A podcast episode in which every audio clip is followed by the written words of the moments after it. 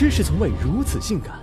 他们不分场合，不拘于形，一旦入定便暗云内力，瞬间爆发。两腿节奏性抖动，速度与力量完美融合，抖得坚定而内敛，节制而洒脱。他们站着抖，坐着抖，躺着抖，哪怕脚踩油门都不忘一抖为快。他们在教室抖，全拍联动，完美共振，嗨到飞起。他们在影院抖，座位秒变按摩椅，顺带四 D 效果。他们用抖腿奏响一曲生命的朋克，他们就是人神共愤的抖腿星人。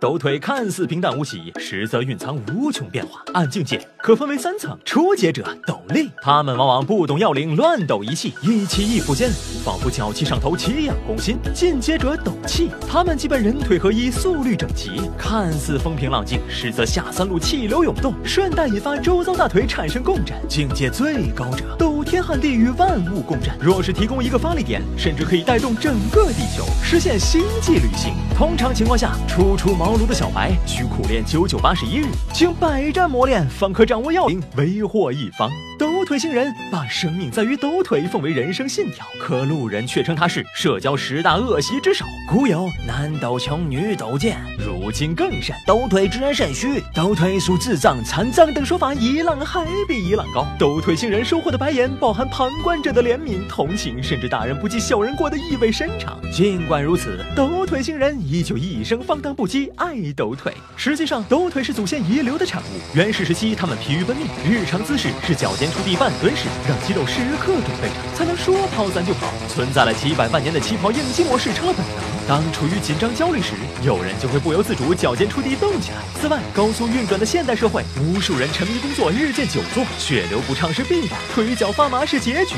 所以，大脑会下意识通过抖腿来缓解症状。整个过程中，动作频调和谐又不乏节奏，看似不动又实则乱动，在缓解释放自我的同时，还抑制了想要逃离座位的冲动，从而提高办事效率。时间一久，说不定还能减肥瘦腿、锻炼肌肉。这时候，要是再能来一把抖腿发电椅，实现动能与电能的有效转化，抖腿五分钟，通话两小时，将不再是梦。什么用爱发电，抖到你叫爸爸？嘿嘿，正所谓我欲成仙，抖腿无边。不过要真停不下来，那倒有可能是得了抖腿综合症，不抖难受，一抖还有强烈的疼痛、灼烧感。更有甚者，还得忍受腿部痉挛的折磨。这腿抖的，只能找德国骨科碰碰运气了。所谓百练不如一战，百战不如一抖。劳累时抖抖，提神醒脑；无聊时抖抖，增添乐趣；抑郁时抖抖，消愁解闷；恐惧时抖抖，轻松止尿。虽说小抖怡情，大抖健体，但影响他人那就是你的不对了。收放自如，不在公共场合抖腿，应该是每个抖腿星人必备的修养。毕竟抖腿无罪，场合为王。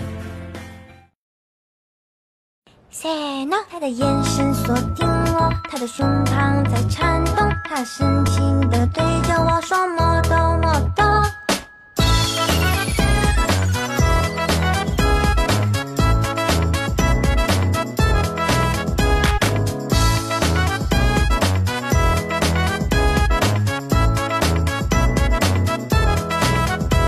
翘着二郎腿，脚腕发力，左右摇摆，是在思考一个健身问题，比如晚饭吃啥。脚跟做直线，脚掌落地，坚定有力，一曲魔音挂，跟着节拍动自在。两腿夹紧颤抖，频率抖出小欢愉。